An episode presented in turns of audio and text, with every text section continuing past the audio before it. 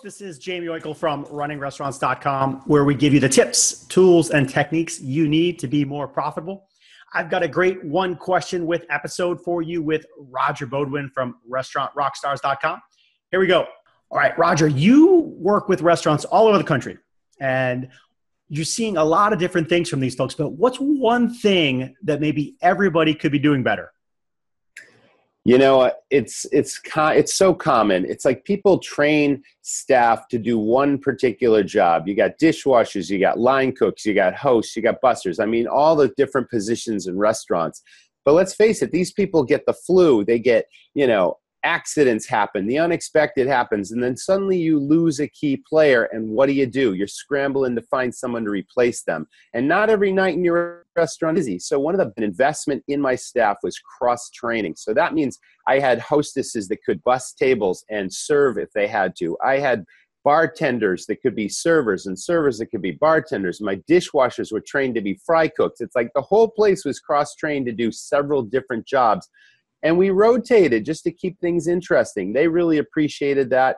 But if the unexpected happened and someone couldn't show up for a shift, you know, I had someone that could fill in. We also had an on call policy, which I rarely see. Okay. You know, staffing and labor efficiency is pretty critical to keeping labor costs down.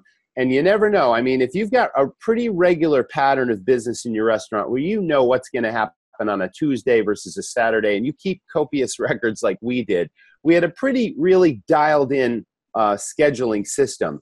But let's face it, sometimes things uh, you know get slower quicker and you let somebody go and then all of a sudden a tour bus shows up you know and you need that staff back but you let them go or whatever the reason is you know, we always had two people that could do a variety of jobs on call on a day off, and we rotated this, okay, so that it was fair for everybody, and we incented them for coming in if they had to above and beyond their normal pay grade, and there were rewards for that. It rarely happened, but it's happened on a couple of occasions.